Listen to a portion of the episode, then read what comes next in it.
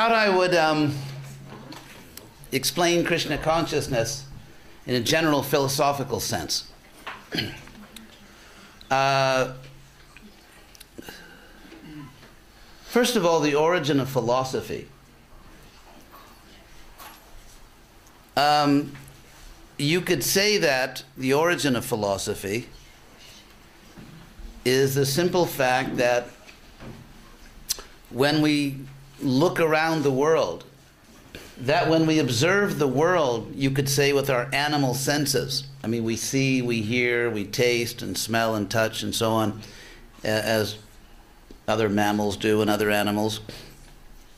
And yet, uh, with intelligence, we can see that there's something wrong with the picture or there's something incomplete about the picture that our senses are giving us.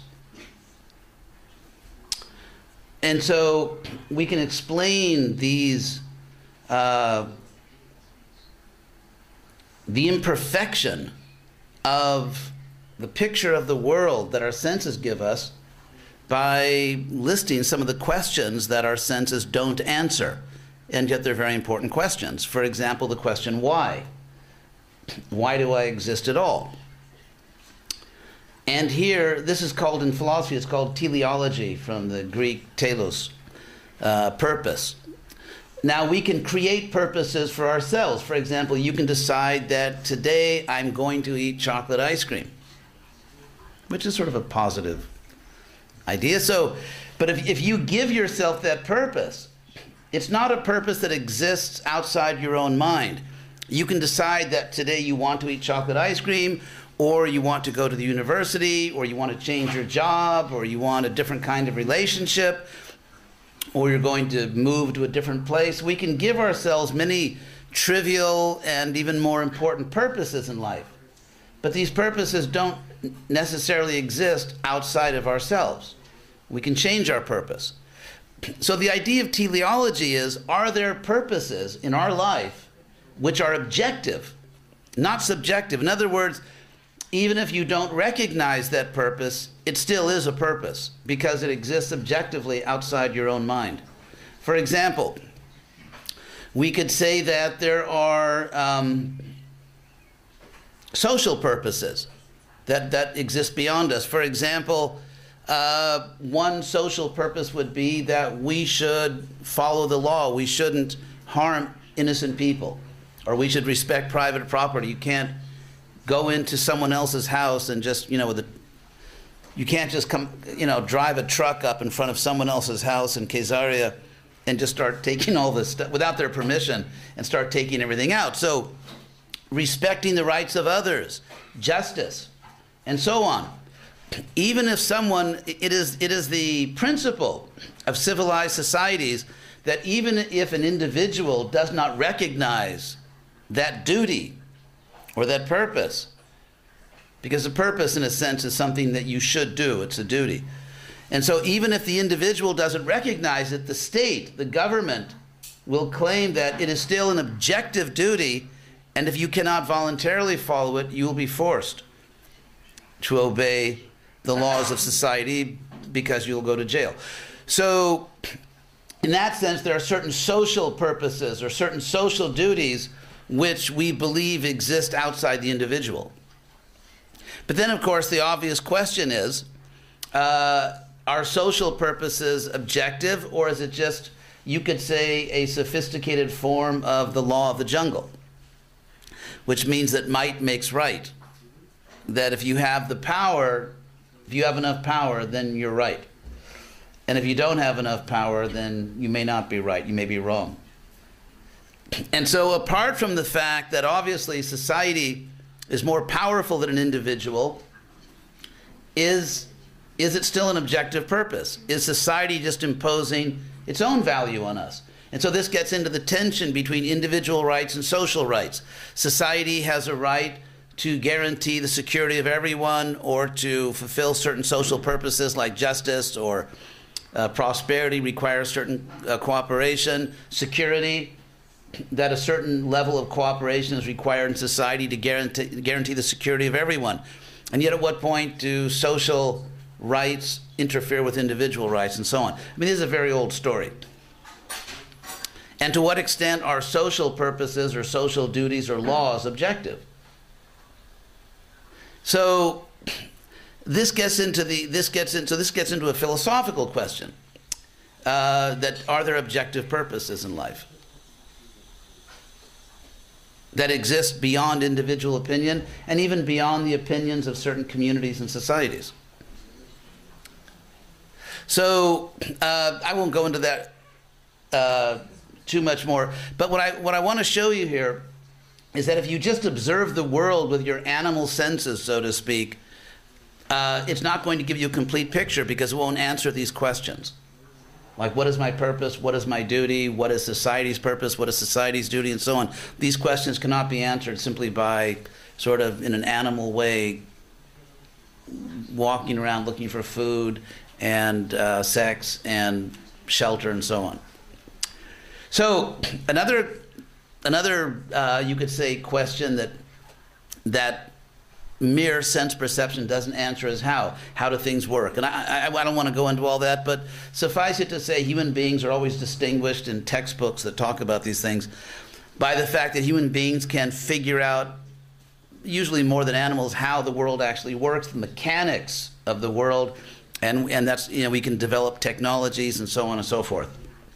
Although, um, I take the book of Job in the Old Testament although we can figure out to some extent the mechanics of the world, how the world works, and we can use this to our advantage, there is um, there's another point which is uh, the mechanics of the, moral mechanics of the universe. In other words, on an individual level, if you really feel deeply in your heart you did the wrong thing, like, let's say, for I mean, to give an example, any of you know that novel by Victor Hugo, Les Miserables? Yeah. Huh? Yeah. So anyway, there, there's one key moment. It's basically a story of how someone reaches the lowest point of humanity, where he becomes what's called in English a misanthrope, someone who just hates, despises people, hates the world, and how he eventually becomes a saint. So he has this one epiphany where he, he, he steals something from some innocent young boy. And because he stole from that boy, that boy would be punished, perhaps punished terribly by his master because he stole money that belonged to the master. And, and then he realizes what he's done. So, but what I want to say is um, on, an, on an individual psychological level, someone who is not simply a, you could say, a sociopath, someone who's not a sociopath, uh, we feel good when we do the right thing, and when we don't do the right thing, we feel bad. And so the question is is there a universal law in general, apart from our own psychology, our own feelings? Are good and evil deeds re, uh, rewarded and punished by some higher powers? And if that's true, there's of course the everyone's, you know, the problem of evil, this perennial philosophical question, which is called theodicy, from the Greek theos, God, and dike, which means justice. If there's a God, is God fair? You know, that's Job's thing. Like, what are you doing, God? And so, or if we see what appears to be injustice in the world, that the bad guys win and the good guys lose, does that mean there could not be a God? Or at least there cannot be a God who is morally respectable. So all these questions um, arise.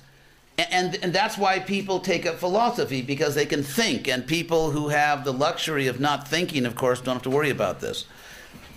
Uh, but those who are able to think are concerned about these issues, and therefore we enter into a realm called philosophy. And in trying to philosophize about the world, it's important to understand that most people, even if they claim to be atheists, uh, atheism, agnosticism, I think, is more philosophically respectable. Gnosis, the Greek word gnosis, knowledge, is just Sanskrit jnana, by the way. So agnostic is agyani, uh, someone who doesn't know. Atheism, philosophically, I think, is really problematic because if there's no God, then no one knows everything. And if no one knows everything, no one knows if God exists or not. So, so therefore, I say atheism. I think philosophically is it's not a really intelligent position to take. Agnosticism, you could say, is more intellectually respectable, because if, if, if, you just say I don't know, I think that's a you know respectable position. I just don't know. atheism, though, I think is uh, self-contradictory. So, but if you believe, and practically everyone does, that some things are really right and some things are really wrong. Like if someone blows up a school bus and kills a bunch of children, that's actually wrong. That's actually evil. It's not that what, what we really believe, what almost everyone believes, is not that evolution has programmed us, that evolution has wired our brains in such a way that we believe it's wrong because societies that somehow or other, by blind evolution, societies that came to believe that killing children is bad, uh, they somehow survive better. Although that's not even clear because you could say that from a strictly environmental point of view, if you had no other moral concerns, if you had absolutely no other moral concern but ecology, you could justify uh, certain types of genocide because it would be environment. I mean, the Earth would be a lot better off with maybe three billion less people. So obviously, we do have other moral concerns, and therefore. But my point is that if you believe, as practically everyone does, some things are really wrong, and you because if if you take materialism all the way, if you, it actually leads to very evil consequences. For example, one of the big fans of Darwin, one of Darwin's biggest fans, of course, was Hitler. And Hitler believed he was actually carrying out a Darwinian project, namely social Darwinism. So, materialism has a very ugly side to it. Has a very ugly side to it because as soon as you talk about a value like justice, compassion, those are values. Those are not empirical objects. You can't go to a store and say, give me uh, three justices, uh, one blue and two yellow. You know, justice is not a physical object, it is a metaphysical object. The word meta in Greek means beyond or after. Aristotle introduced this terminology.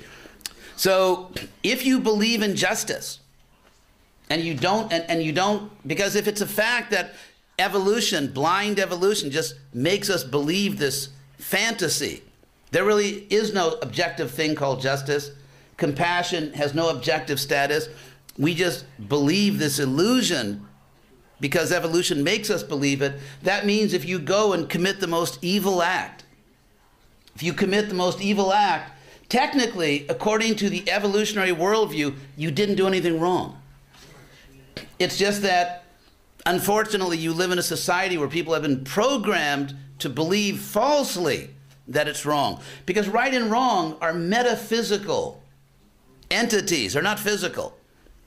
And therefore, if you reject this monstrous, evil worldview, and you understand that some things really are right and some things really are wrong, that means you live in a multidimensional universe. You live in a universe in which ob- some objective real things are physical, but other objective real things are metaphysical. And therefore, a priori, by definition, material science cannot explain everything. In fact, material science cannot explain mo- the most important things. In fact, every evil tyrant in history had his scientists. Hitler was really into science. And in fact, in Hollywood, in Hollywood, it, it's, it's, like a, it's like a stereotype. It's a, it's a Hollywood cliche for 60 years, you know, the evil scientist who usually speaks with a German accent. Russia. Russia, now they have, well, yeah, Russian mafia, German scientist. So, anyway, so what I want to say is uh, logical positivism, which is a philosophical position that uh, became really most strongly articulated in the 1920s, about 100 years ago in Europe. The idea that the only things that we can really know to be true are things that we can empirically validate. The problem with that statement is the obvious problem that people finally figured out is it's self contradictory. Because the statement that only things we can empirically verify can be, you know, we can say are true, that statement cannot be empirically verified.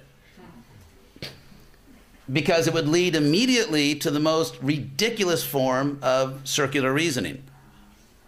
Circular reasoning means that you're trying to prove something, and so you bring in your evidence. But you give as an argument for the conclu- you give the conclusion itself as an argument for the conclusion. So it's just going around in a circle. For example, if I say, look, I can prove there's a real physical world. Look at this is a real piece of paper. But that's only true if the conclusion is true. This is a real piece of paper. For, for all you know, you could just be a brain in the laboratory of some evil genius, to use Descartes' example, and you're just being programmed to think that you're, you're, you know, you're listening to a lecture and someone's talking about a piece of paper.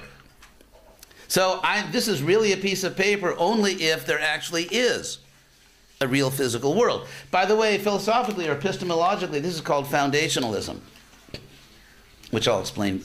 Hope it's all right to do all this philosophy. I, I, hope you'll. I hope you'll still feed me after this, even though I'm doing all this philosophy. So, if I'm if at a certain point I'm, I'm, I'm endangering my dinner, just let me know and I'll stop. So, the idea is, and this is a point that actually Lord Chaitanya talks about also, by the way, that any system of thought, any system of belief, must rest upon a foundation. It's like you're building a house or any building, you have to have a foundation. So, if you claim anything is true, like to give an example I've often given, if you claim that water boils at 100 degrees Celsius, and you claim that's true, you can be easily pushed into an infinite regress. That means going backwards. An infinite regress of proofs. For example, I say water boils at 100 degrees Celsius. Someone says, prove it, dude. That's what they would say in America. So, Prove it. So, okay, I take a pot of water, I put a thermometer in the pot, I put it on the stove, and at 100 degrees it boils. Then someone says, ha ha, that's not real water. or that's not pure water. Okay, I've got, so I've got to bring in other chemicals to test the water. But then someone could say, those aren't really water testing chemicals. Or that's not real mercury in the thermometer. In other words, you can be pushed into an infinite regress of proofs, and therefore you could never prove anything. Because no matter what you say, no matter what you show, someone could say, well, prove that really happened. Therefore, Aristotle, the father of modern logic and one of the early members of the Hare Krishna movement, Aristotle, although he wasn't aware of it, he was like one of our first Greek devotees. So, Aristotle said that the way you escape an infinite regress of proofs, and the same thing Lord Chaitanya said, by the way, the way you escape an infinite regress of proofs is that you have to declare that something proves itself. It is self evident. And the word Lord Chaitanya uses, swata pramanyam, which means literally self evident. So if something proves itself, you do not have to bring in something outside to prove it and therefore you have a foundation upon which you can prove other things. So, uh, regarding spiritual knowledge, and I want to talk about that methodology of learning about the world. When you are designing a scientific experiment, and by the way, the latest studies show that approximately half of all the scientific experiments that are published in professional journals cheat in some way, but that's another issue. It's actually a major problem in the world, all the cheating that goes on in science. But apart from that, when you're trying to prove something through science, you have to design an experiment. For example, let's say you're trying to develop a faster train, applied technology. And so, therefore, you need something which measures the speed of a train or the speed, let's say, of, uh, of when you split an atom, the speed of the particles that are, that are escaping, like that big thing they did in Europe. So, now, if you're trying to measure speed, whether it's exploding particles or a train or a runner at the Olympics, you're trying to measure, you don't go with a thermometer if you have an instrument that measures speed, that's what it does. So imagine someone who was so crazy, who was so crazy that someone believed a speedometer is the only truly reliable scientific instrument. And this person, not only that, this person said, My theory is that nothing really exists in the physical world except velocity. And therefore, I'm going to study, take my speedometer all over the world. And then the person comes back and says, I confirm my theory. There's nothing out there except velocity. I mean, if that sounds idiotic to you, it really is. It really is idiotic. But it's no less idiotic than what science does. I'm not saying science is idiotic. I want to be clear about this. There's a lot of good science. I mean, because of applied science, I could fly to Israel and if I'm sick and in pain, I am I thank God for medical science. So I'm not anti-science. Real science is good. What I'm talking about here is epistemological imperialism. Imperialism being a very dirty word, as you know from Star Wars, you know, the evil empire. Actually, in Hollywood, empires are always evil. And that's not entirely based on history, it's just based on, that's the American idea. So, anyway, imperialism or, or, epistemology in Greek, episteme means knowledge. So, epistemology means basically how do you know, how do you know you know? That's epistemology. In other words, under what conditions can you say correctly that you really know something? So, if you look at the if you look at material science, if you look at materialistic science, the essence of it, the, the most, how you, the central process in empirical science is the controlled experiment. No controlled experiment, no science. Now, this is like childishly simple, but, but to get a PhD in any field in science, you are not required to take one course in epistemology. And that explains a lot. So, a controlled experiment. Obviously, that means empirical science can only study things that we can control. And if you cannot control something, you can't study it. And control, for example, may include controlled access. For example, we can't control faraway stars, we can't control them. However, we can control our access to starlight. And therefore, and so we can study stars to the extent that we can control access to the stars. And uh, in principle, according to the laws of materials of science, in principle, someday we could control them. Someday, if, if, in other words, there's nothing in principle that would prevent us from eventually controlling stars and causing as much damage to the whole universe as we do to our planet which is very encouraging because we can not only trash one planet, there's the hope of trashing maybe whole galaxies. But now, if, if, if you take this simple point of the controlled experiment, you can't, we cannot study things we can't control. That means we cannot study things greater than us. Not only greater because our technology has not advanced enough, but in principle greater, so that no amount of technology would allow us to control those higher beings or higher entities. So things which are not only in the current state of technology, but in principle superior. So now, let, let's go to the G word, you know, God. we are actually very honored here today. Anyway.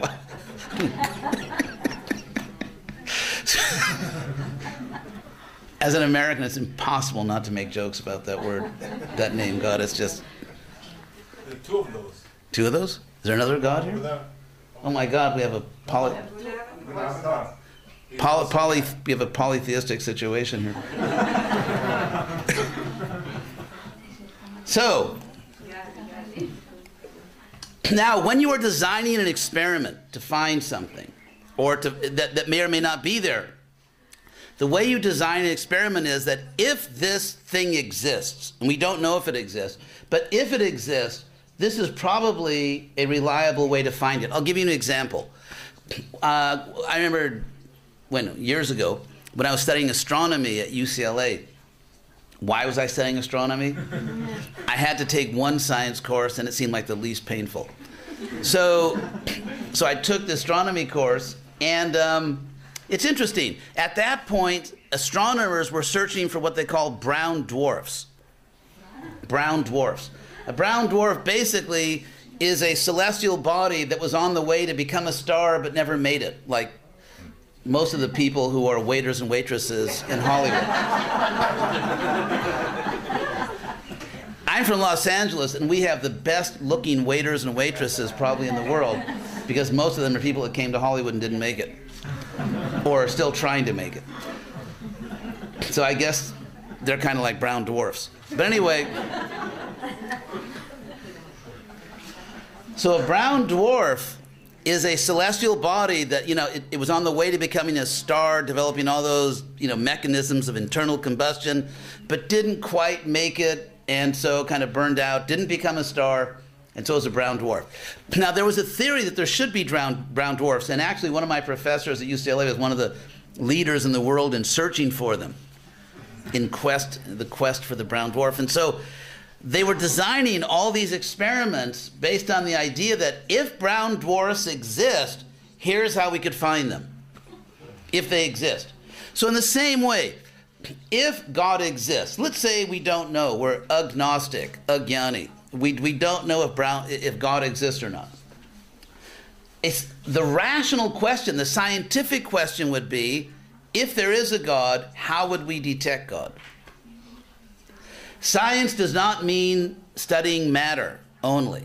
That's one kind of science. Science, in a larger sense, simply means the rational, systematic, verifiable search for anything. So, if God exists, and we're talking about, let's say we're talking about what philosophers call the triple O God omniscient, omnipotent, omnibenevolent. English, by the way, is a combination of Latin words and, and German words. So the, that's the Latin omnipotent, omniscient, omnibenevolent. The German would be all good, all knowing. That's German. All good, all knowing, and um, all wise, right? That's the German form of saying that. Anyway, so if we were looking for a God, like a real God, like a you know major league God, that means we're looking for someone who's far greater than us. And it's not that if our technology develops enough, we will be able to put God into a controlled experiment. Because if at some point of technological development you can control God, then you're talking about something else. You're using the same word, then you're actually talking about someone in Israel named God.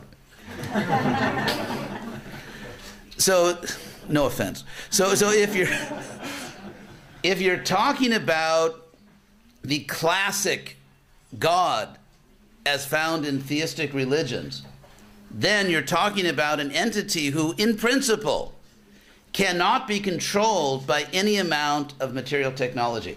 And therefore, the obvious question is how do you approach, how do you detect or get knowledge of someone who is far greater than you? What would be a rational approach? And actually, we know this. For example, let's say you're trying to get a job with some big company, and the company economically, socially is more powerful than you. They have everything you want, you have nothing they want, because if they don't hire you, there's 50 other people waiting outside the door to get an interview. Now, there's a situation where, in all the relevant factors, they're in a higher position. So, what do you do? Well, you go online and, and you start reading about the successful job interview. And, you know, smile like this and talk like that and be prepared. In other words, you have to please them.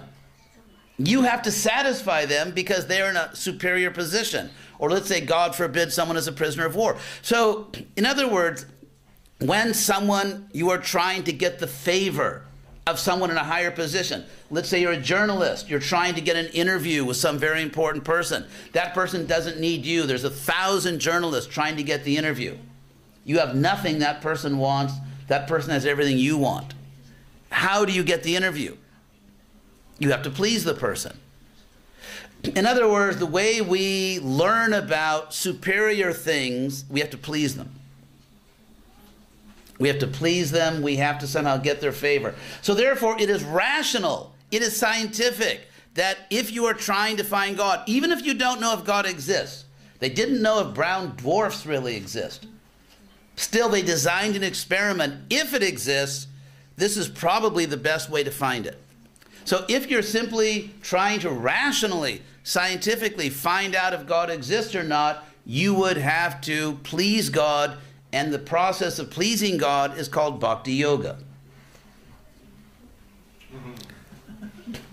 We win.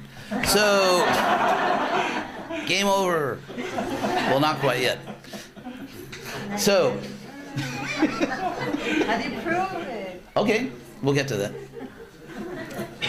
I told her to ask that just to make it. So, so then, Consider, for example, let, us go, let's go to the world of mundane science. Take, for example, the discoveries of uh, that real mathematical mensch, Einstein. Einstein uh, discovered some very impressive things about the material world. And actually, when he discovered some aspect of his theory of relativity, uh, the New York Times was interviewing, the New York Times was interviewing the head of the Royal Academy of Astronomy in England, or whatever they call it. Everything's royal there the Air Force, the Astronomy Society. So, in other words, like the, the leading astronomer or the, uh, the, in, in, um, in England in the UK was being interviewed by the New York Times, and the reporter was saying, Could you please explain this in a way so ordinary readers can understand it? Ordinary readers can understand it. And this astronomer said, Can't do it. There are some things, for example, if you're in advanced physics and, and, and you, when Newton published his, you know, his work on physics, it's not that they went to people like, you know, the people that were selling beer in the street and said, hey, do you, do you accept this? No? Okay, well, you haven't proved it yet because the guy who sells beer in the street doesn't accept it yet. So the idea is in, in, in every field of knowledge, you prove things to qualified people. When, when you talk about proof, since we're speaking English, uh, you know, the concept of proof, in, entails, that means logically requires, three elements or three components. There must be the prover, the person who's proving, there's the proof itself, and there's the, I don't know what you call it, the provee, you know, the person to whom you're trying to prove something. So, in general, you prove things to, to those who are qualified to evaluate your proof. So, if God exists, of course, first of all, you have to prove it to yourself. You have to prove it to yourself. It's interesting, just like nowadays, everyone just kind of believes what scientists say. Like if they say, okay, we've now found out this about the Big Bang or blah, blah, blah. Okay, the scientist said it. How many people, first of all, how many people believe there was a Big Bang? And secondly, how many people actually understand Big Bang Theory, Big Bang Theory? So, so the number of because educated people they feel that unless they believe all these scientific theories, they're embarrassing themselves. And so it's actually more sociological than it is scientific that most people accept it. Because the number of people who accept all these scientific theories, who actually understand them, is very tiny. And similarly, there are times in history where everyone believes in God because they're told to believe in God. So, sociologically speaking, you know, at many times in history, many people believe something not because they personally understand it, but because they're told to believe it. So, therefore, if we talk more in an existential sense, like your own life and what you believe or don't believe, what you really understand, um, obviously you would not believe in God unless you, well, I mean, assuming you're a rational human being, which I do, you would not believe in God unless you had experiences which can be most reasonably explained as there's a God. And that for you to interpret that experience in another way would be artificial and irrational based on what you experienced.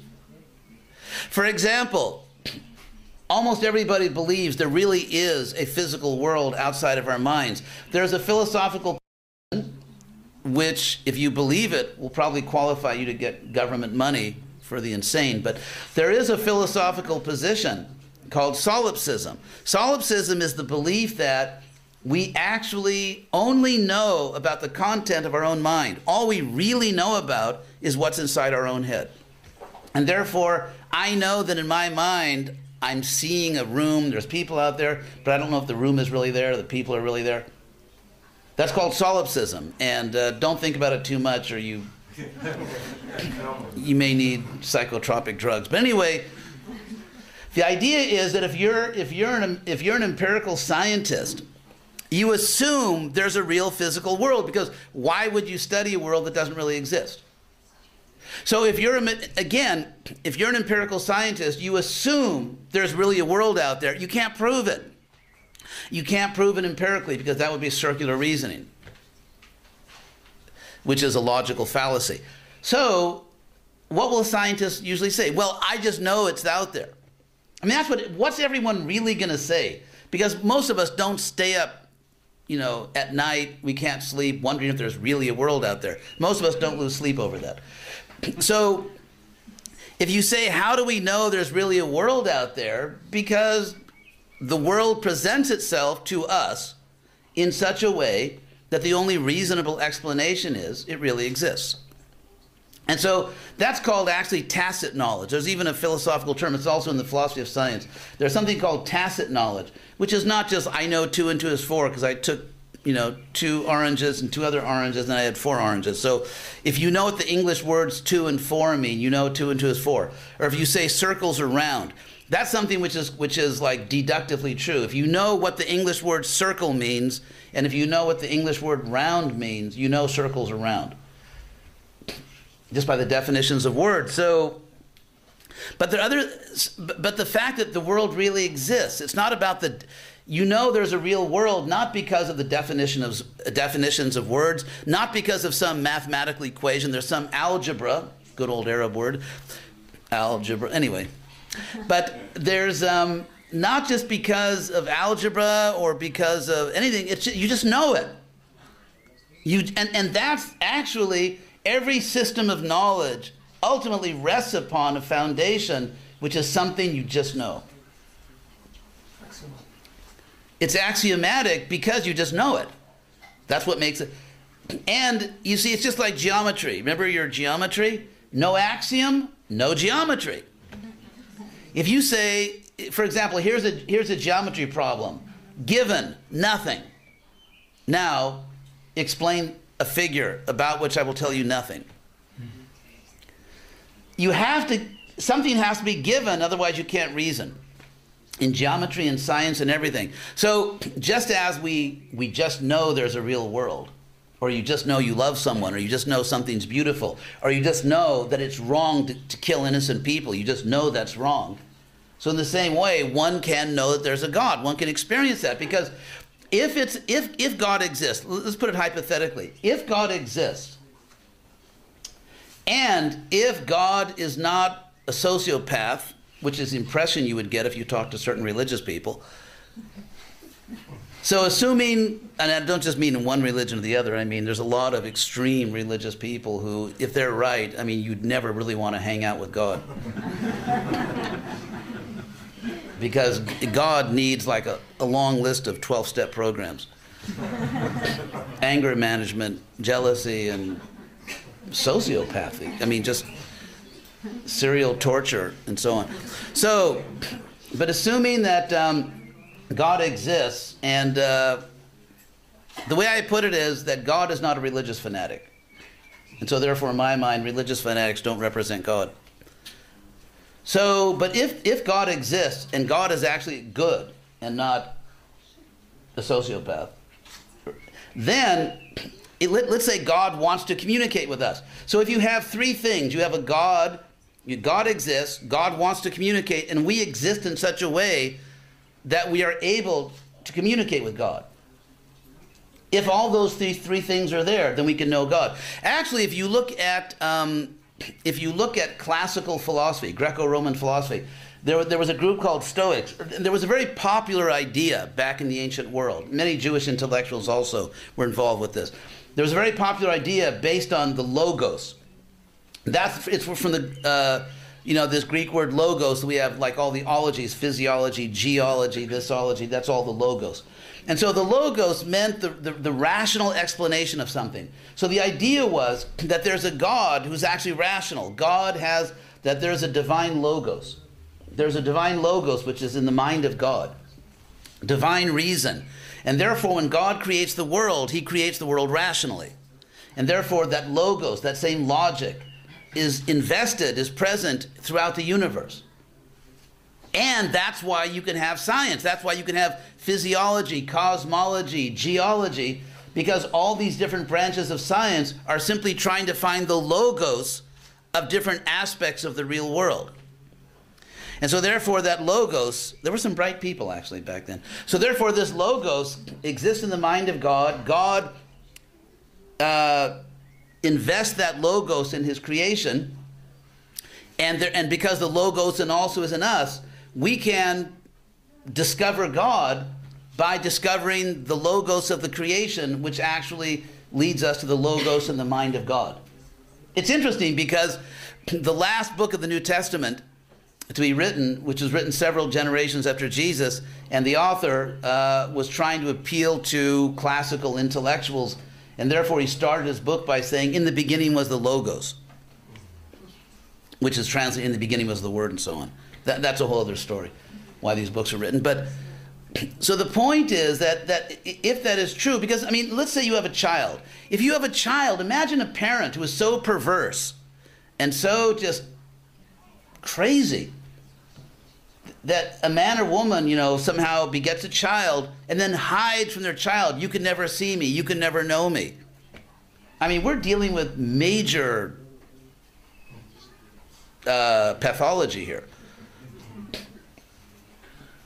In fact, so just, just finish this point though. In fact, a loving parent wants nothing more than for the, ch- than for the child to reciprocate all the love the parent's giving. The child, I mean, the parents, nothing makes the parents happier than the child growing to the point where the child really understands the parents. It can be a real loving relationship. And so, God, if God is the supreme parent, to create living beings and then hide from them forever is, uh, is sick, actually. And I think, and, and, so to think that way, it's just, it's, it's just not what John Stuart Mill, the uh, English philosopher, said, How can I believe in a God who is morally inferior to human beings? yes, you want to. Yeah, what you were saying before is that um, you, you know what beauty is, right? Right. Like, but beauty, everything that we know is what we were taught. Beauty Uh, is different in different for different cultures. Oh my God, yeah, you just try telling your kid who to marry, who's beautiful. But, but you're talking about the east, the Western world. But if we go someplace, Oh my God. beauty is something different. No. a big hole in the ear is so- for some places beautiful. However, however, okay, good point. Basically, what you're talking about is we're a good team. so, so what you're talking about here is subjectivity versus objectivity. And what we find is that these values, like what is justice, what is beauty, it's really a balance between subject, subjectivity and objectivity. Beta, beta, by the way, for those who know that. So that, yes, some people may think that, let's say, to have a saucer in your lower lip is beautiful. However, however, what we find is that almost everybody in the world finds that really weird. And so, for example, So, so yes, there, there, there are, but in other words, the fact that people disagree to some extent is not an argument for absolute subjectivity. So there are certain people in the world, like, I don't know, Angelina Jolie. Actually, I, I, I, I didn't like her on Facebook, but I mean, I think she's nice. She, uh, she's a nice person, but um, I mean, the overwhelming majority of people in the world think she's good looking, or there's some guys. And, and, and so there is very widespread agreement. For example, if you look at a lady that becomes Miss Japan, and, and, and the Japanese are very, you know, they, they're not, they're not like Europeans. In fact, the first European sailors that arrived in Japan, I think they were, they were Dutch or Portuguese, and they were like, you know, these white guys.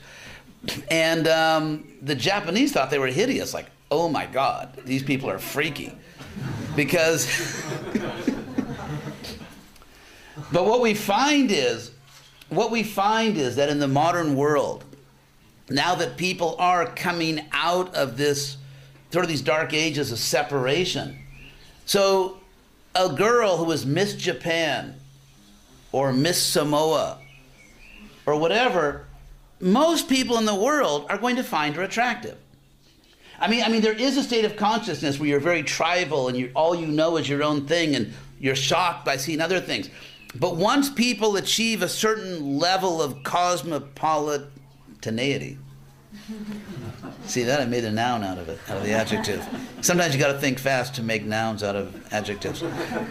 So once people reach a certain level of being cosmopolitan, and they're not just like, I've never seen that before, that's freaky, then what we find is there is almost universal agreement on many things. Take, for example, moral issues. If you look at concepts of justice, although there are different legal systems around the world, concepts of justice tend to be the same. Justice, although people may have different assumptions, they bring different assumptions. For example, let's say doing algebra where x equals y. Someone thinks x is 5 and y, or some people, therefore y is 5, or, or x equals 2y. You can put different values in there, but the, the structure, the, the, the, the logical structure is the same. And so, in the same way, for example, here's an example from medieval Europe.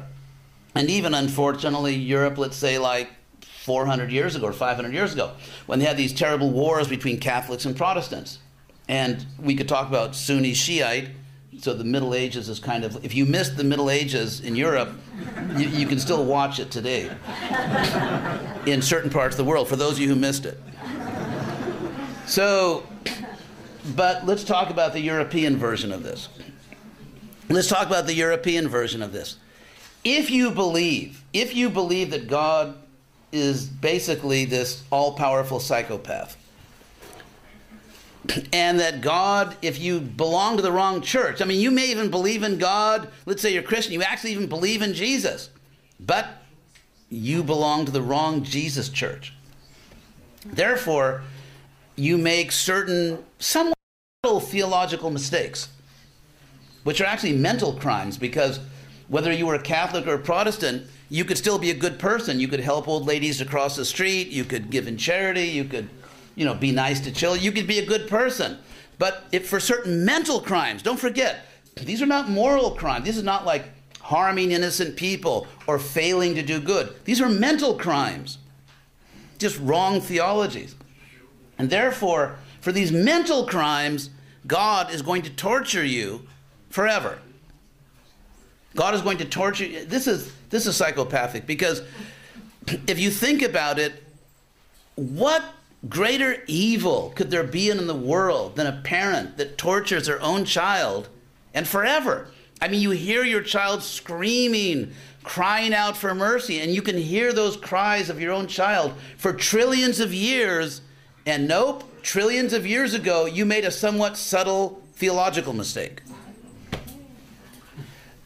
This conception is not only wrong, it's actually evil. It's evil because it claims that God is evil.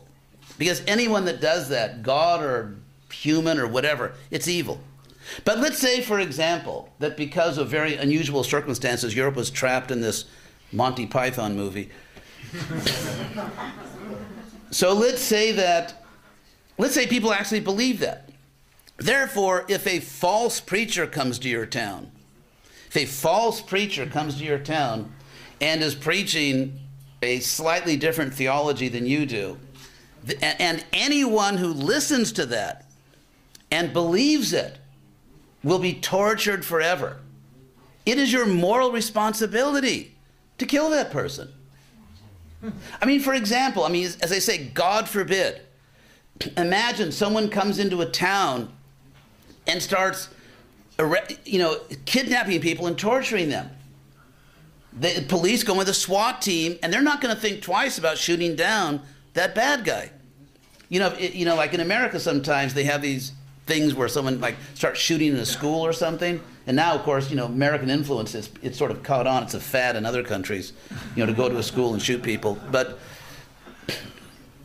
America has made many significant contributions. Actually, America, it, um, I mean, it also contributes some good thing. I mean, it's a whole historical thing that practically could not be an international society for Krishna consciousness without America. That's a whole historical thing about human rights. But so, if someone is really causing terrible, deadly harm to innocent people, it, it, it is the moral responsibility of the government to stop that person.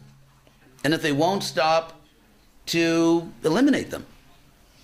Again, even though this, this is like a monstrous example, but still, if you, in formal logic, we remove, you know, not forever, but just for the moment, the content, and just look at the logical structure.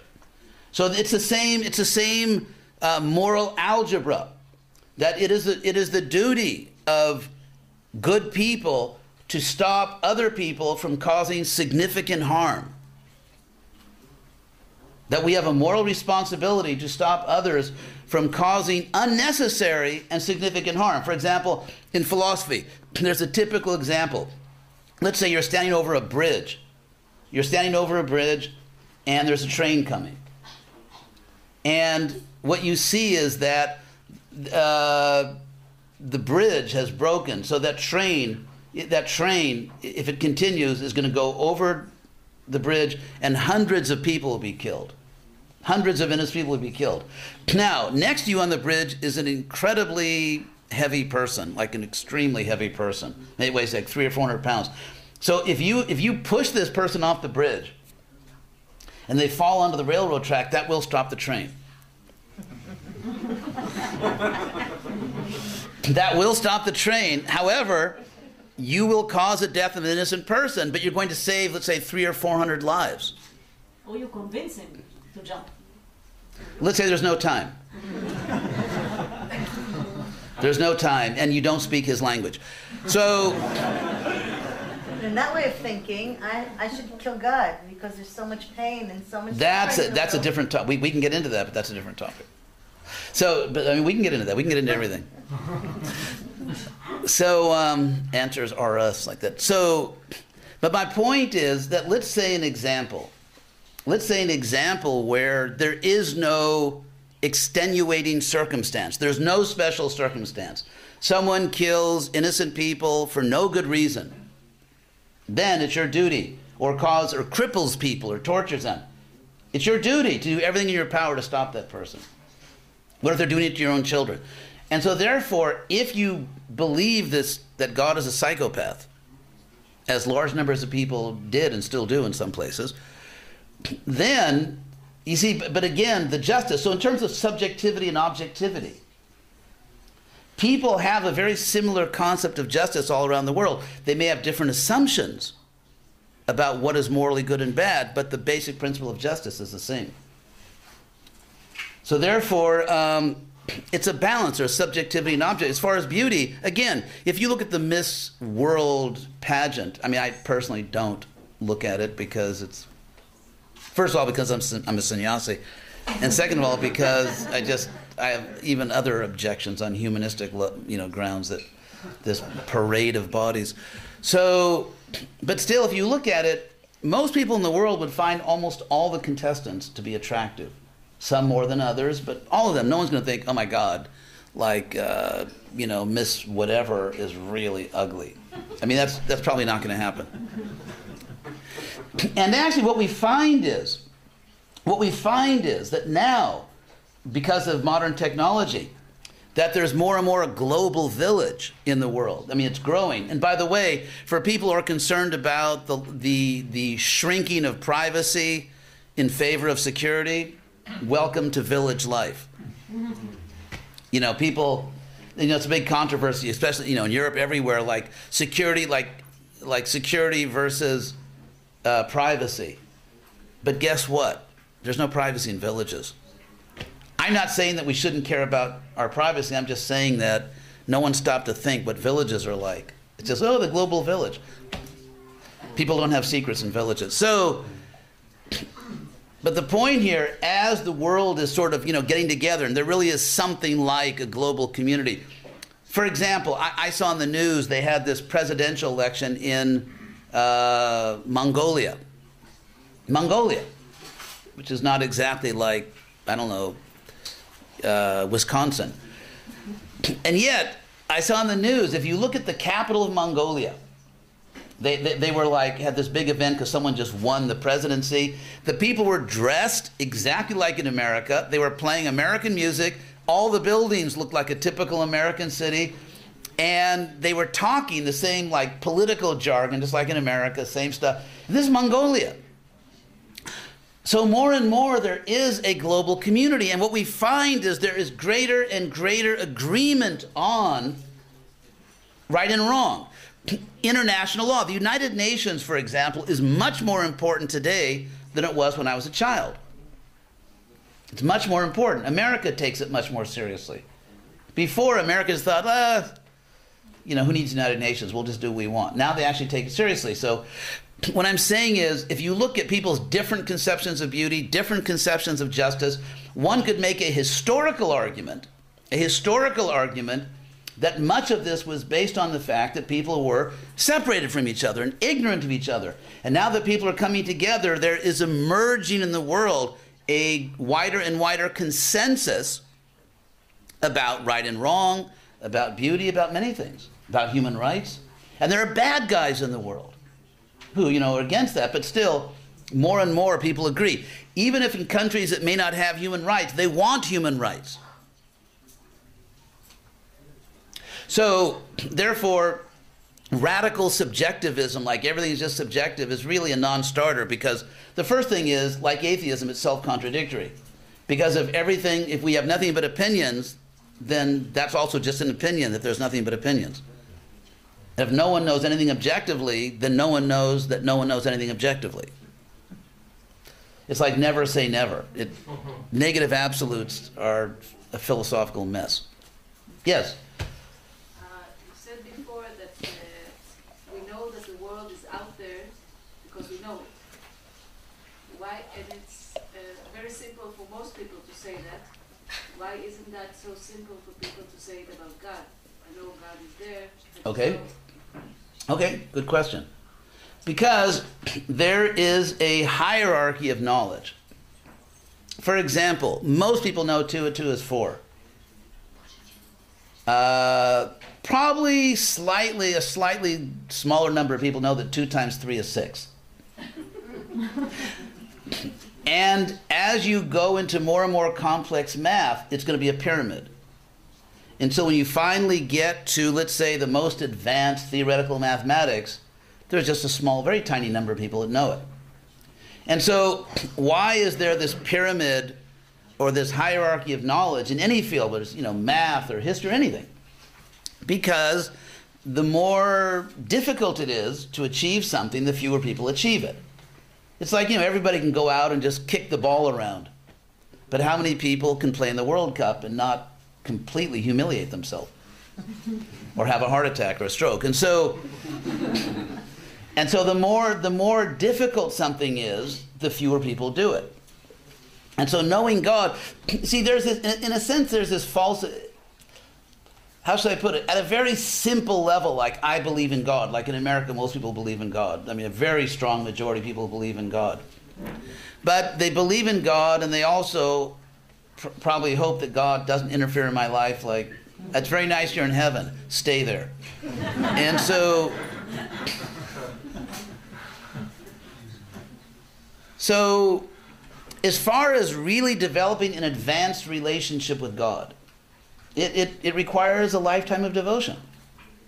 For example, if you look at Judaism or, or any religion, you'll find that there were some people who achieved a really advanced state of love of God.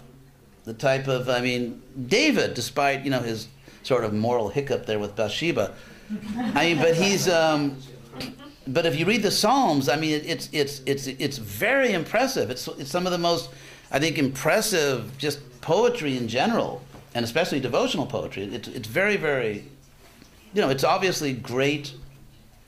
It's great, it's great poetry and great devotional poetry.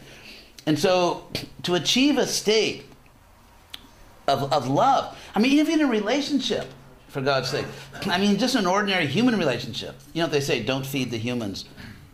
Anyway, but let's, let's, let's say just, just in a normal human relationship, it takes so much work to get to the point where you can stand to live with someone, you know, more than, let's say once the love endorphins wear off, and it's like, you know, it's like someone who's totally at a party and wakes up the next morning, oh my God, what am I doing with this person? so once the love endorphins wear off, think, oh my God, what am I doing here? So, so to really, to stay in a relationship, to really love a person, not just to, oh, you're really cute. I think you're really cute. Okay, that's probably good enough. But to really have a relationship, it takes so much work. It takes so much dedication and devotion to make a relationship work, assuming it's appropriate. I mean, some people, it's a bad investment. But so, so to love God, to reach that point of purity, to really, oh, oh that's another point I wanted to make. I'll just bring, sneak this in here. Sorry, on your time. But it's, um, it's obvious.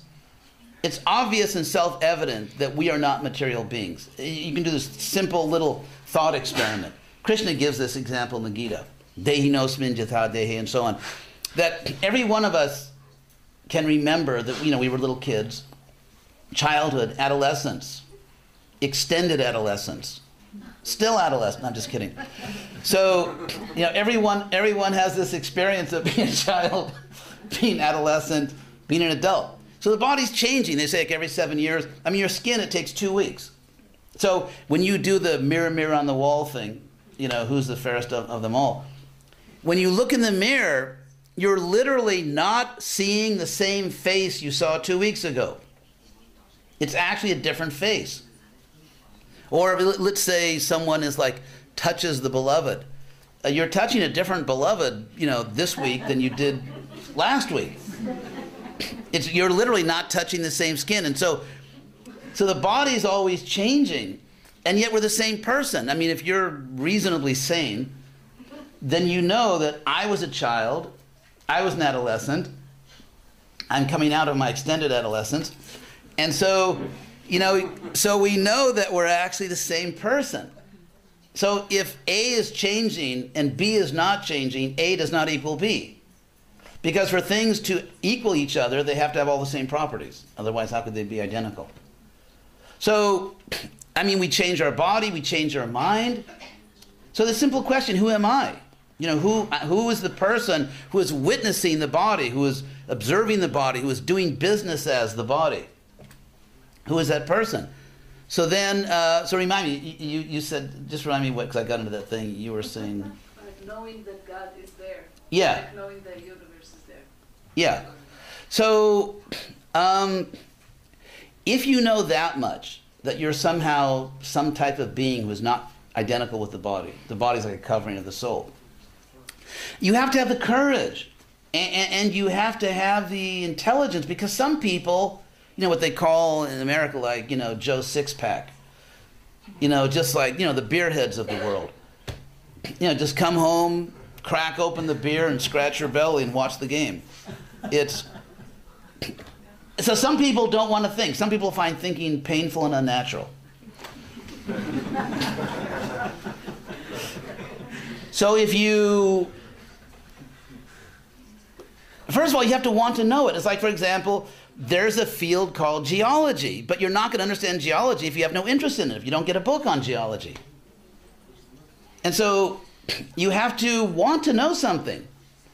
So people who really want to know God, and if you think about it, even for example, they have something called GUTS, G-U-T-S, the Grand Unified Theories, where in physics, for example, there's so many equations, but is there a one equation that explains all other equations?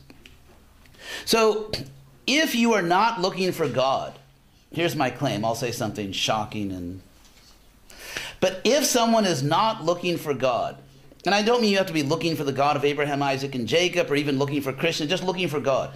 If someone is not looking for God, they have abandoned philosophy. They have abandoned human reason. It's just like for because if you don't know where everything comes from, and you don't want to know, if you don't want to know, then you're not you're not serious about about a rational human life. It's like some people eat junk food. You know, some people go to the store and they just buy the trashiest food they can find and then, you know, poison themselves. And if you try to tell them that actually this food is not good for you, it's not healthy, or about the evils of, you know, red meat or whatever, they don't they just they don't want to know about it. It's like in Spanish, if someone says I'm not interested, they say, ni quiero saber. I don't even want to know about it.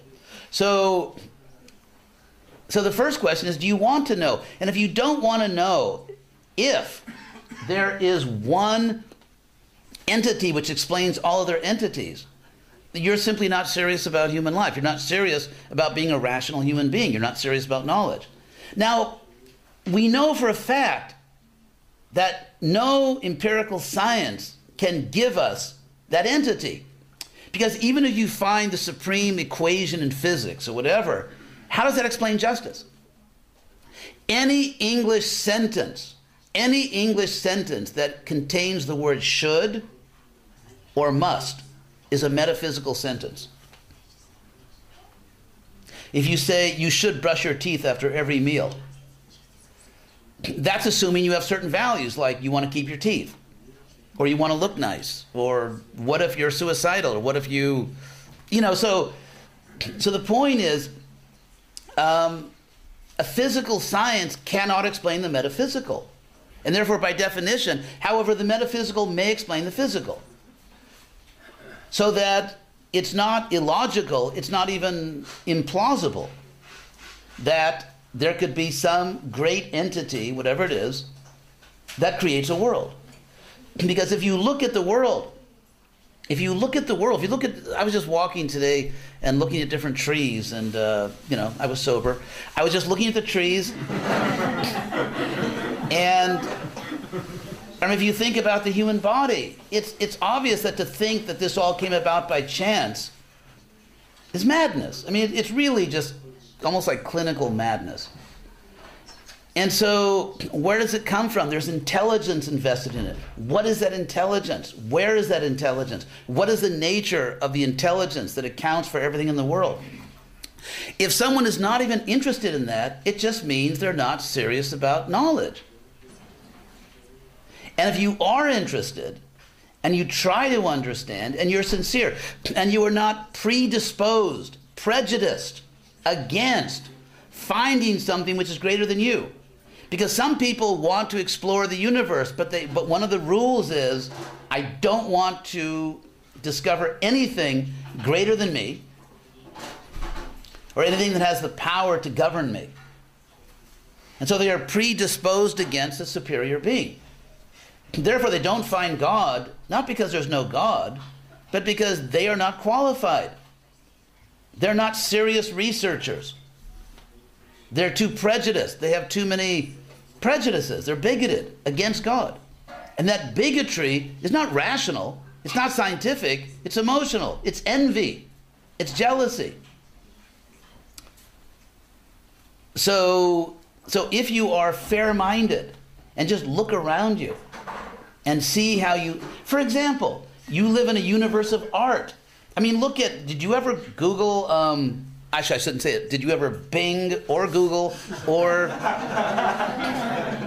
I don't want to endorse any company, but did you ever look up on your computer um, grains of sand?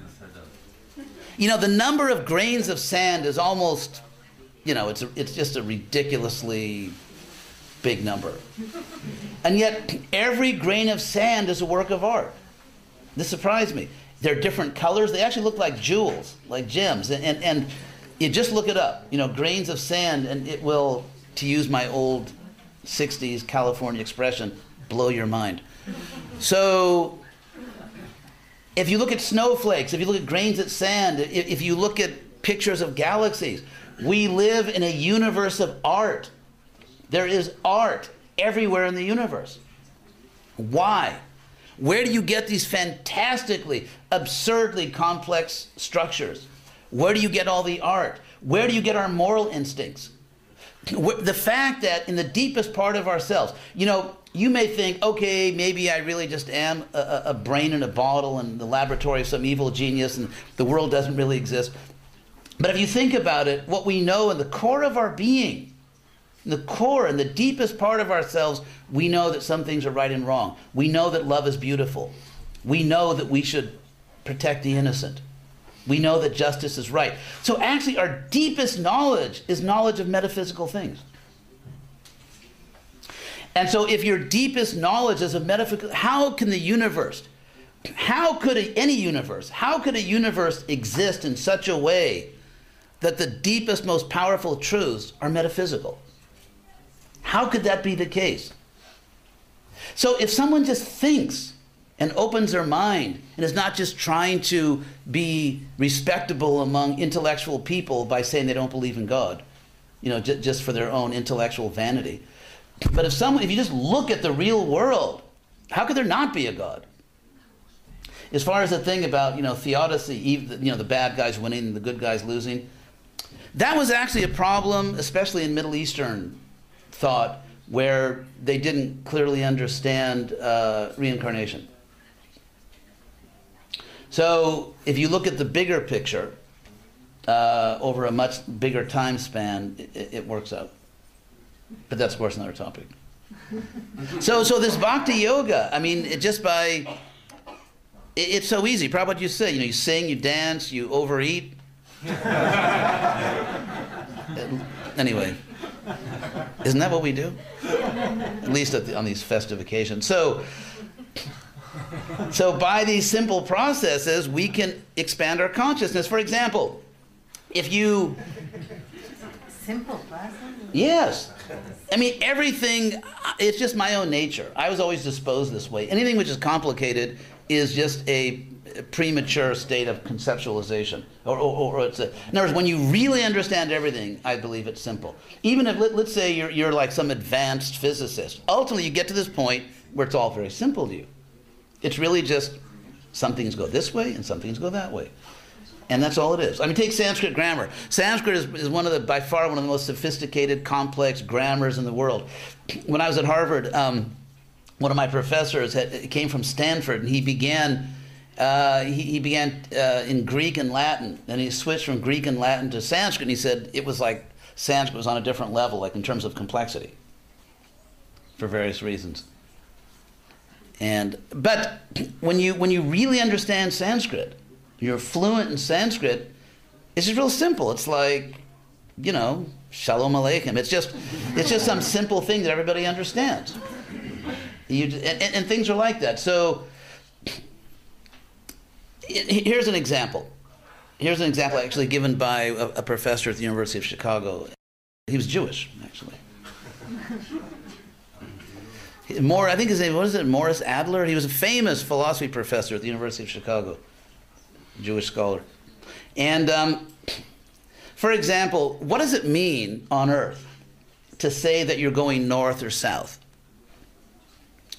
That statement, if you say, for example, Haifa is north of Tel Aviv, that statement is intelligible or true only if there is a North Pole you have to have an absolute reference point. So because there's a North Pole, and everyone agrees to call it the North Pole, therefore, within that system, uh, Haifa is north of Tel Aviv. Similarly, there is wide agreement on um, the hierarchy of values. I mean, beauty. I mean, some people are widely considered to be attractive, and some people are widely considered to be a little less attractive. Or, or for example, the fact that it's nice to live in a place where there's lots of parks and gardens and you know waterfront property or whatever i mean i mean there are all kinds of things or certain restaurants are widely considered to be good restaurants or you know or, or every you know there's almost universal human agreement that italian restaurants are good. So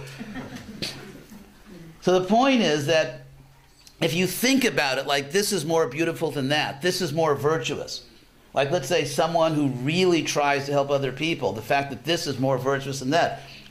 All these comparisons, all these comparative degrees of metaphysical things, values, really implies logically that there is an absolute pole, that there is such a thing as absolute beauty, there is such a thing as absolute virtue, or absolute kindness, or compassion, or justice. And it's actually in reference to an ultimate absolute degree that we can talk about comparative degrees. And so, again, if you really want to make sense of the whole world, not just the physical world, because the most important things for us are not physical. You know, family, loving relationship, justice. The most important things in our lives are not physical, they're metaphysical. And so, if you want to explain the whole universe, and not just a small part of it, the physical part. You need to talk about some entity, some fact, some reality which logically explains everything. It's explanatory power. That's why in Vedanta, this uh, sophisticated theological work, it's like in, in, in, in ancient India, if you wanted to be taken seriously as a philosopher, you had to explain Vedanta. And so, um, it begins with the statement that atato brahma jigyasa. Now, in human life, we should try to understand the absolute. Because let me take, for example, Caesarea. Uh, you know, it used to be a, a sort of a, a, Persian thing, and then it was a Greek thing, and then it was, a, you know, Herod built it as a client of, of the, you know, the, the uh, Emperor of Rome. And then it was taken over by the Romans after, after the various tragedies in the first century in, in, in Jewish history. And then uh, when Rome fell, it, it went to, it, well, actually, Rome didn't fall. I mean, Rome fell, but the Eastern Roman Empire didn't. So it went to the Byzantines. You know, little round of applause for the Byzantines. Anyway, so it went to the Byzantines, and then it went to the Muslims, and then it went to the Crusaders, and then back to the Muslims, and then back to, and, you know, it ended up with the Ottomans and now it's Israel. So the political reality of Israel is something which changes over time. I don't mean to say it's not important what's going on now. I'm not trying to. I'm not saying it's not important, but still, it, it, it's a relative truth. Like a thousand years from now, ten thousand years from now, a million years from now, God knows what'll be here a million years from now. And so it's natural that we want to find something which is always true. Something which is always true. And so, and so that's the search for the absolute truth. What is always true? And because I'm obviously not the physical body, I, am and I'm something beyond that, something greater than that, because the body's changing and I somehow am a constant. Therefore, um, to understand myself, where do I come from? And therefore, that's the next statement. Janmad yasya jataha where do I come from? What is the origin of everything? And so, if you say this is yours, for example, the Big Bang, the Big Bang is nice, you know, it's an interesting idea, which is now in fashion. You know, we'll have to look 100 years from now, 200 years from now, but for now it's, and maybe even be true, something like that is true. Not the Big Bang. I mean, the idea that something comes from nothing, I mean, that's like, I mean, philosophers figured out that's nonsense, you know, two and a half thousand years ago actually, what was it? Parmenides. Parmenides was a great pre-Socratic philosopher, and he said, he said that to say something comes from nothing is just a linguistic mistake. Because the word nothing, I mean, consider, for example, the English word, sorry, we're doing this in English, but the English word something and the English word nothing. They're both words, and they're both, they both exist positively in the sense that they really exist. They're real things that exist. The word something and the word nothing. However, the word something refers to an entity. The word nothing doesn't refer to anything.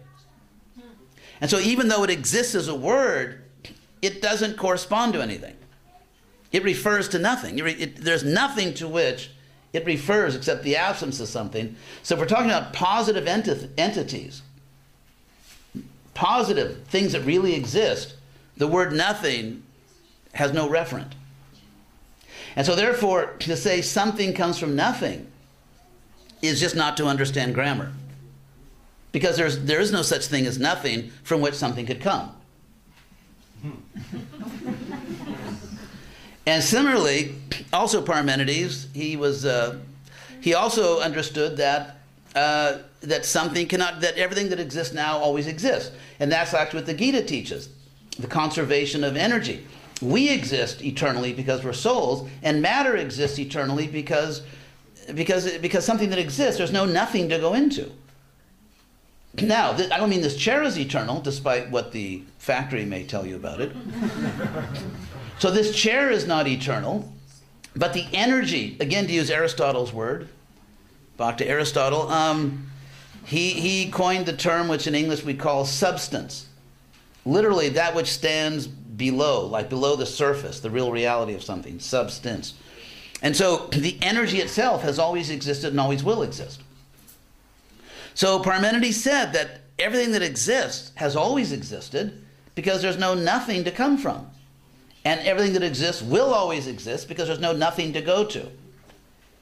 And so, therefore, if all these things exist, how do you account for it?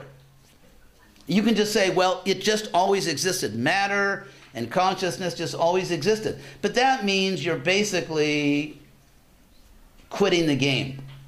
It's like you're not winning, so you leave the field. You want to take your ball home. So, because it's the, it's the nature of intelligence, it's the nature of human reason to try to understand. So, if you say, well, it, there's no explanation, uh, that just means you gave up. That just means you don't have the determination, the courage, the intelligence to keep searching. So, if you do, if you do have that courage and that intelligence, determination, you have to look for something which explains everything. And if it doesn't explain metaphysical things, it's a very bad candidate. It's, you know, it's just a bad choice. We should also understand it's just like if you live in a society in which many people are prejudiced in some way, if you are aware of that prejudice, you can compensate for it so you don't get dragged into it. Now, we live in a world in which so called intellectuals, sort of, you know, they dream that they're real intellectuals, they are actually prejudiced against God. They're not objective. And I'll, I'll, I can give you a very simple proof of that. Again, a linguistic proof that the so called scholars, the so called intellectuals, are just stupidly prejudiced. In our culture, I don't know if, I mean, Hebrew, I assume you must have something like that. In English, there's a very common phrase, which is blind faith. Now you do it. Yeah, blind faith. Now, from the point of view of pure logic, from the point of view of pure logic, if you are trying to understand the truth, it is equally dangerous, equally dangerous to believe what is false or to disbelieve what is true. For example, in, some parts of the world, including America, there are certain people based on, I don't know, internet science and certain extreme religious views that are against vaccination. And so let's say, I mean, without going into that whole controversy, let's say in one particular case the vaccination actually works, say for children. That if you give children a certain vaccination, they, it's, it's, it's more likely they'll be healthy than if you don't give them the vaccination. More, more likely that they won't become sick. Yeah. The same thing. Well, if I can not be sick, I'll take it. I mean, believe me, I'll, I'll, I'll take it. So now the point is that so let's say let's say or forget vaccination, which is somewhat controversial. Let's just say a person is sick and has a life-threatening illness, and there is a cure, but they disbelieve it, and they die. I actually know people. I, I know people who were sick, and they had two religions. One was Krishna, and the other one was uh, natural medicine. I mean, I'm, I, you know, I, I'm all for everything natural. I just don't make a religion out of it. And they died. They died of curable diseases. Fortunately, I mean, this is a very tiny, tiny, tiny minority of people, but they died of a curable disease because they disbelieved what was true. Or let's say, for example, someone comes and tells you, hey, we just found out the earth is round. Don't believe it. In other words, disbelieving what is true is just as dangerous as believing what is not true. Therefore, in our culture, we should have two equal and balanced sayings or, or terms blind faith, blind doubt. Now, ask yourself this simple question Is there a very common expression in our culture, blind doubt? Nope. So, this shows you things are tilted. In among so-called intellectuals, scholars, blah blah blah. Um, in the academic world, if you believe in God or the soul, it's like, oh really? it is, you know, people are going to wonder about you, even if you have good reasons, even if you have a powerful philosophical, experiential explanation.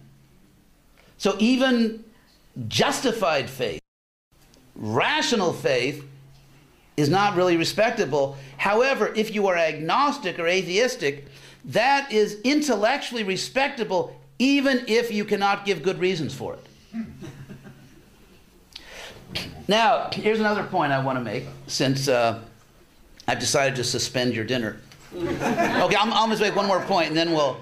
I'll make one more point, and then we'll. Uh, I will show that devotees are merciful and stop.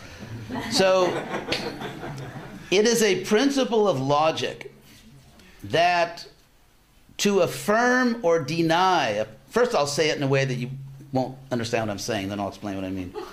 But it's, it's very intellectual to say things other people can't understand. Makes you feel that you're very intelligent. So, to affirm or deny a proposition places you equally in the same domain of discourse.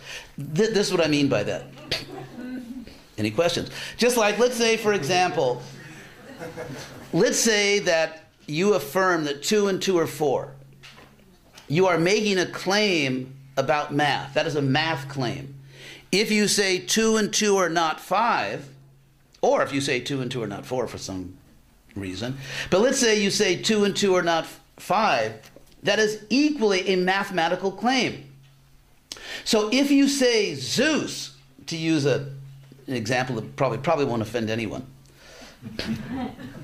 if you say that Zeus is the god of rain and thunder and adolescent behavior, if you say that God is, is, is Zeus is the god of rain and thunder, or if you say that there is no Zeus, who's the sort of the weather god, those are equally religious claims.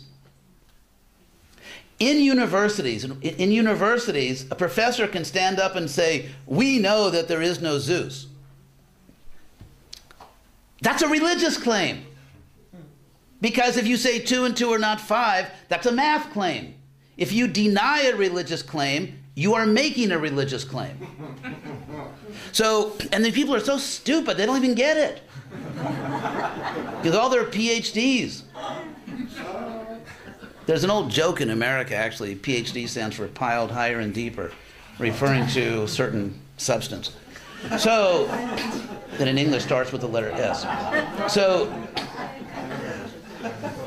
so my point is, in, in America, you know, they have all these big public universities in which, God, if you preach religion, you're out. You are so fired. So, but the interesting thing is, in, in America, you can stand up in a public university or a private university and you can preach religion all you want as long as it's negative. But if you make a positive claim, you're out. And they don't even know this because, frankly, people that get PhDs in biology or Indology or this or that are not required to take one class in epistemology. And yet they're making all kinds of truth claims, and yet they, have, they wouldn't know philosophy if they tripped over it, as they say. So, what we have to do is we have to understand we live in a highly bigoted society. I don't just mean racism or sexism and all that stuff, but a highly, eh, eh, that, that are the so called intellectuals and academics, not all of them obviously, but many of them are some of the most bigoted, prejudiced people in the world. And this is actually, this is a scientific fact. There was, there was a scholar who, who wrote a book that was published by the University of California Press. Yay, be true to your school, you know, Beach Boys. And he wrote this book, which, which was reviewed favorably by in uh, Harvard, Harvard Magazine. And um, he compared the religious right, you know, like these, the religious right in America, with the academic left. He compared their mutual attitudes. And he found the difference was that the academic left was more bigoted and more closed minded toward the religious right than the religious right was toward the academic left. And to be more bigoted than the religious right is an achievement. so, I mean, frankly, you find some of that in the attitude toward Israel now in, the, in academic circles, unfortunately. So, therefore, in this whole matter of God, and, and just to end, you have to understand the history of the relationship between science and religion. You, there's a history to it. Actually, I spoke on this at Stanford. Uh, that, that tape is at, uh, you can find it on my website, where many fine spiritual products and services are available and, and uh, at discounted prices. I'm just kidding. So, the point is, for a very long time, for a very long time, um, say, if you look at the classical world, uh, religion, or, or, not just religion, let's say uh, the, spiritual philosophy or theology, and science we're just seen as different aspects. Like we're trying to find knowledge. There's different aspects in life. There's the moral dimension of life, the physical dimension, there's the philosophical, the spiritual dimension. And it's just like in a university, you know, someone teaches biology, someone teaches history, someone teaches music. They're just different fields of knowledge. So people used to understand that to study God is just another field of knowledge. And that, so what happened is that uh, that classical civilization collapsed for various reasons, and you went into the Dark Ages. And by the way, the Dark Ages, that term Dark Ages, came from the Renaissance people. The Renaissance people, and, and so in the Dark Ages, it was like, you know, it was pretty nasty. You know, people t- would take a bath on their birthday, whether they needed it or not. And so, you know, it, the dark. I mean, there now it's of course if, in academia you're supposed to say there are many good things about the Dark Ages, Middle Ages that we have to. So okay, I'll be politically correct, and there were many interesting things going on in the Middle Ages, which I mean, really. However, it was the kingdom of Christ on earth. I mean, it was religiously very fanatical. It was violent. It was. I mean, you wouldn't want to. If you have a time machine, don't go back to the Dark Ages.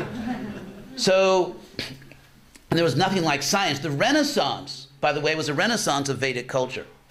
Because if you look at Greco-Roman civilization, it's just it's just Mediterranean Hinduism in terms of the religion. It really is. I mean, that's another topic. So, so the Renaissance was a rebirth of actually this Indo-European civilization, and people became interested in science again, and, and the church, you know, the one true church at that time, you know, the Holy Roman Church, was actually one of the biggest sponsors, you know, money, one of the biggest sponsors of this of the new science. What happened is the Renaissance was a rebirth of Southern European culture because of Greco-Roman civilization that was Southern Europe. And so there was a North European revolt against that, the, the Reformation. I mean, that's a whole topic, what the Reformation really was. But, and, and so people like Martin Luther said, you know, no science, no philosophy, just the Bible. You don't, we don't need to know anything except what's in the Bible. And so Luther actually attacked science. And so it, there's a very common, unfortunate, tragic psychological phenomenon.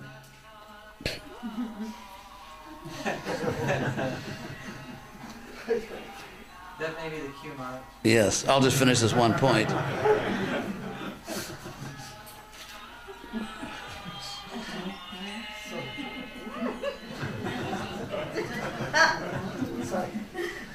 That was interesting. So,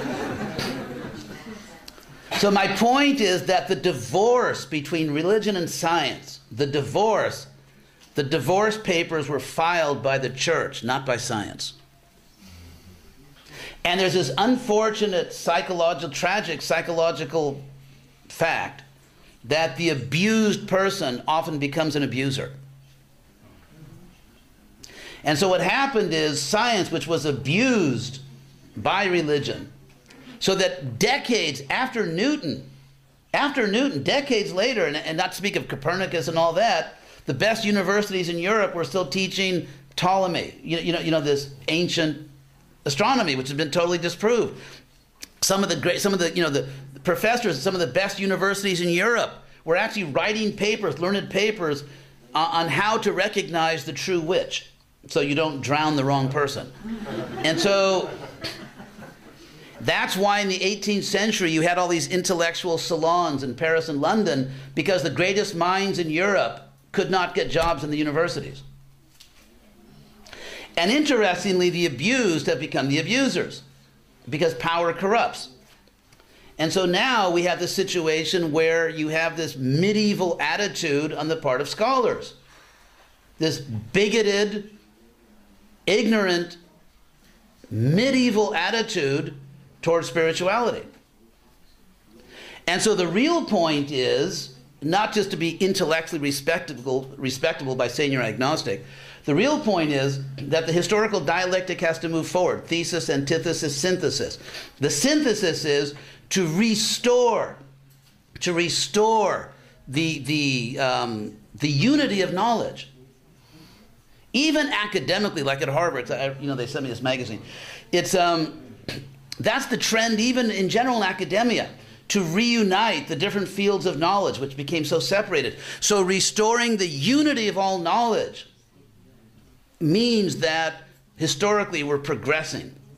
So thinking that an intellectual, a scientist is not supposed to, you know, dabble in things like God is just basically it's just this it's just this stupidity. It, it, it's just it's it's just you know science becoming the abuser trying to be epistemologically imperialist and and being irrational. So we, yeah god is good. Anyway thank you very much and um, more later. Hare Krishna.